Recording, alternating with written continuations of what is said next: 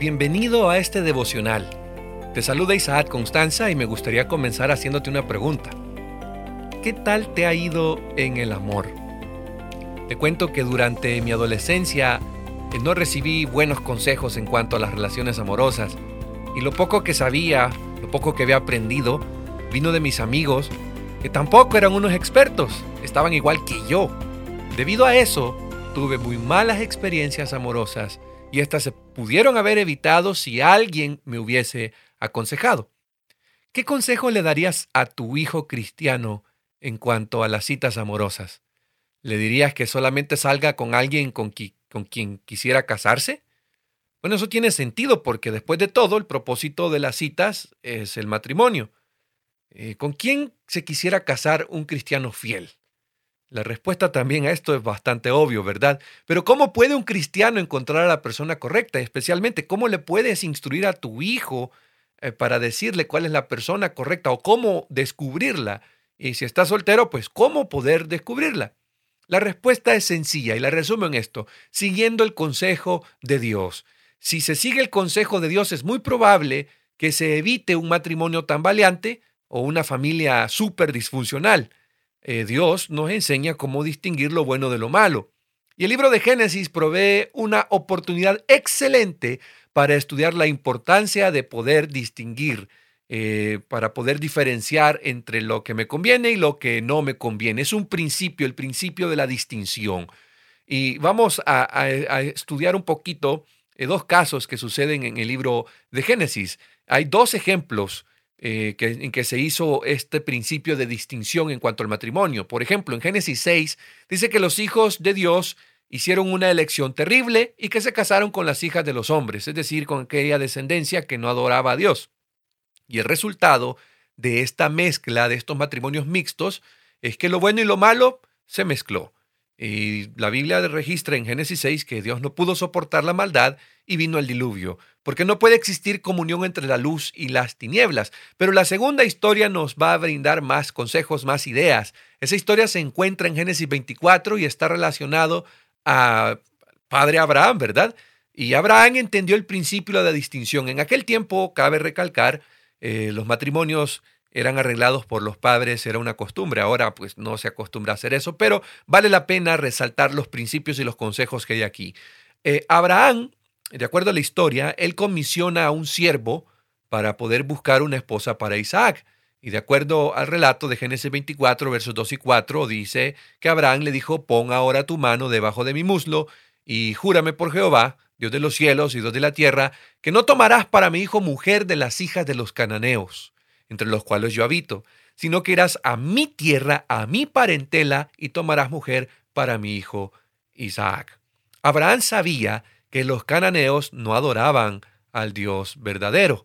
Eh, sabía de que no era conveniente que su hijo se mezclara con una cultura pagana. Él quiso proteger a su hijo Isaac, al hijo prometido, y este principio lo transmitió a Isaac, quien a su vez instruyó a sus hijos Jacob y Esaú a no tomar esposas de entre las mujeres cananeas. Pero, eh, y sin embargo, Esaú no siguió el consejo y sus elecciones causaron gran disfunción familiar.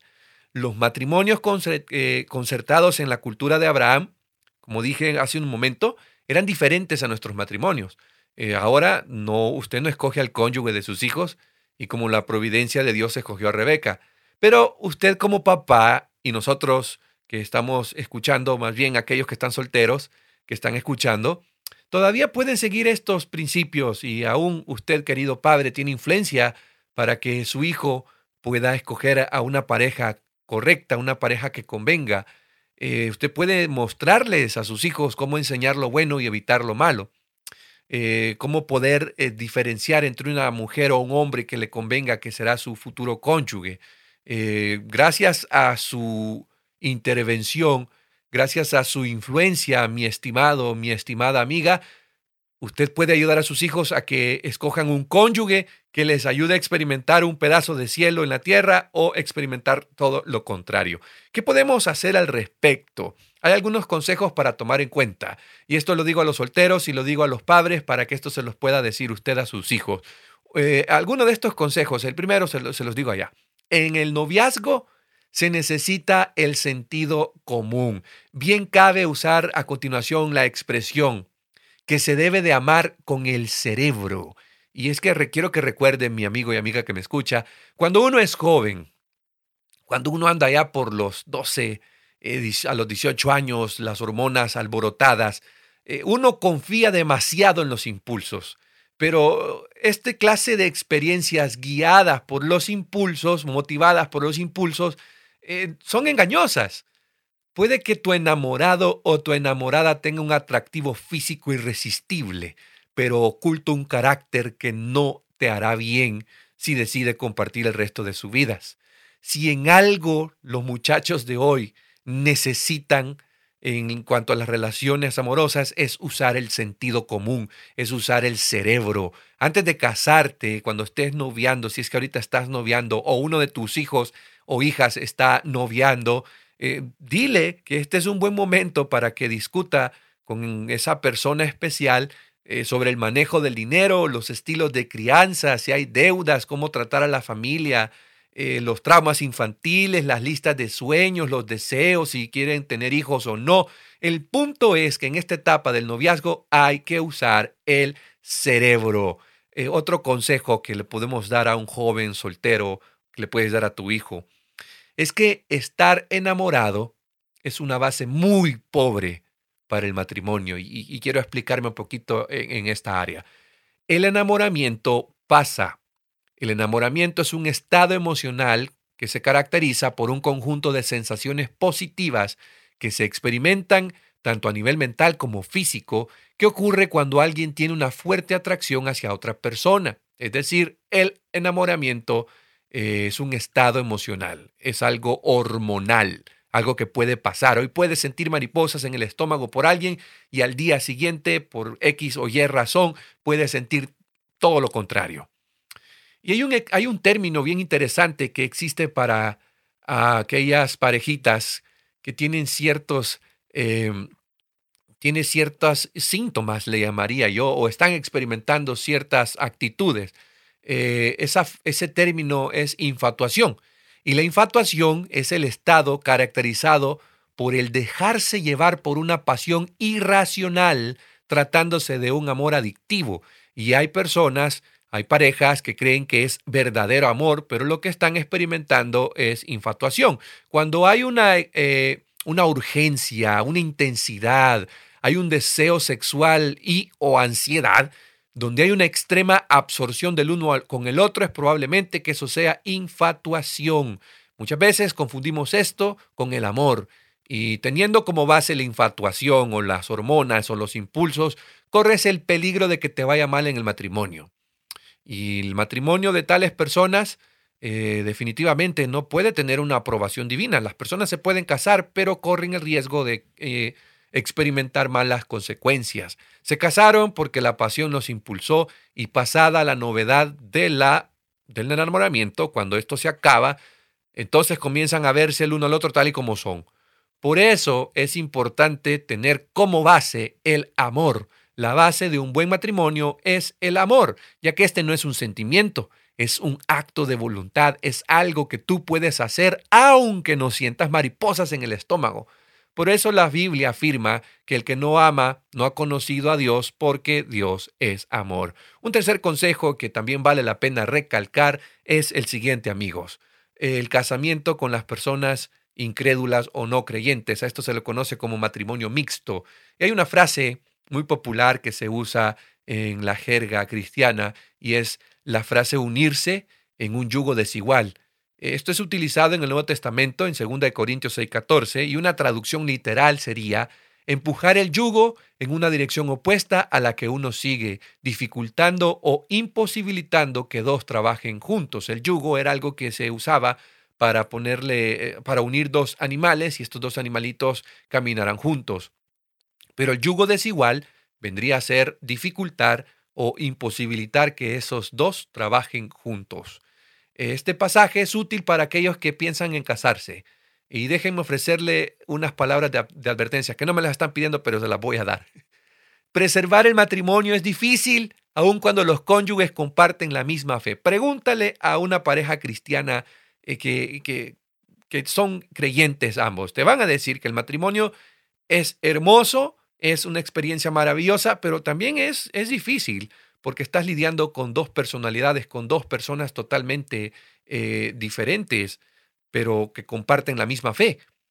Por lo tanto, si el matrimonio es difícil, aun cuando los cónyuges comparten la misma fe, es importante que prestes atención al consejo bíblico.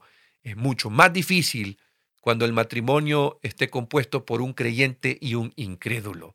Para algunos amigos que ya son miembros de la iglesia, algunos que ya son creyentes, les, les digo lo siguiente también. Si alguien se casa con una persona que no es de nuestra fe, extiéndale una mano de amor. Eh.